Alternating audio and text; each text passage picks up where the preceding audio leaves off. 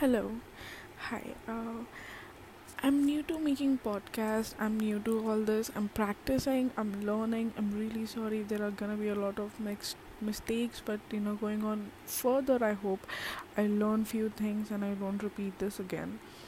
The reason I'm here in the podcast because there's one thing I noticed that uh, before that, I just want to introduce that uh, uh, something I want to say about myself that I'm really bad at communicating maybe and I'm really bad at putting things out the way it's supposed to be uh, so there's gonna be a lot of mix and matchups.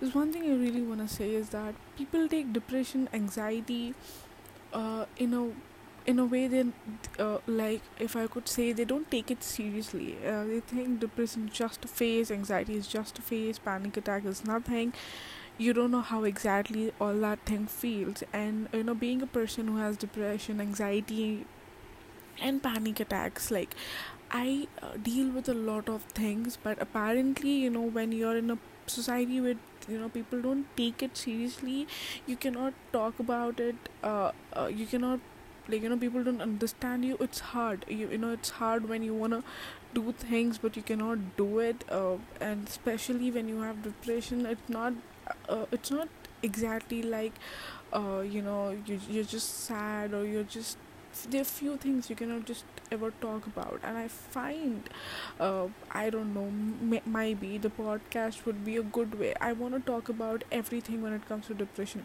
uh, about the heartbreaks about the way you feel in a daily way like life routine. There are few there are many more things i really want to talk about and i i hope i know like the, you like the content or maybe you might like it someday.